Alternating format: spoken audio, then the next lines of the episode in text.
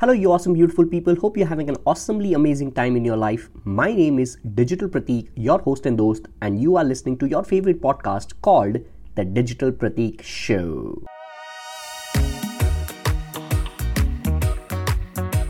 The show which talks about practical digital branding and personal branding strategies which work in the now.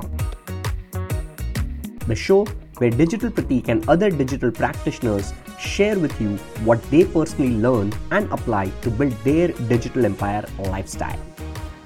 How to maintain a healthy relationship in your personal life while you might be busy as fuck over the past couple of years while building your personal brand. Now, today I'm going to share in this episode how I have personally been able to maintain that. Now, when I say personal life, it doesn't have to just be your girlfriend or your boyfriend. It's about your friends, parents, sisters, nephew, or anyone who is in your personal life circle and not your professional life circle. So, here is what I have done over these past few years, especially from 2010 till 2020. One of the first things that I have done is finding any gaps where I have 5 to 10 minute free time and then I reserve them for time together with my friend or anyone from my personal life. It can be a phone call, it can be just a small hangout, or maybe a little coffee which I might have.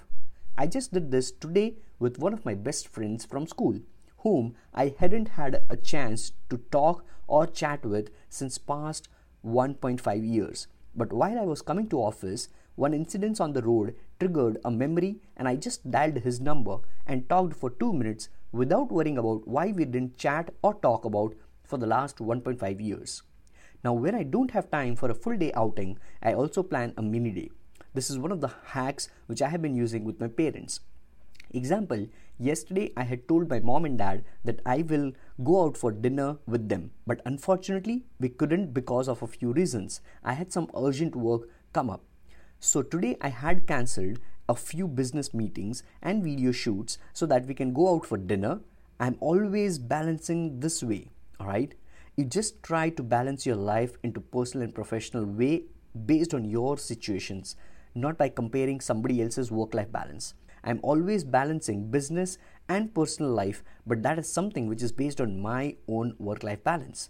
And I use many more hacks like over communication with my best friends, family, parents, and personal members too. So instead of feeling sad about the time you don't have, try being happy about the time you do have. Make the most of your time together with the ones you love as much as you can, whenever you can, without comparing it with anybody else. That's the end of this episode. It really means the world to me. You have stuck till the end of this episode. Thank you, thank you, thank you so very much.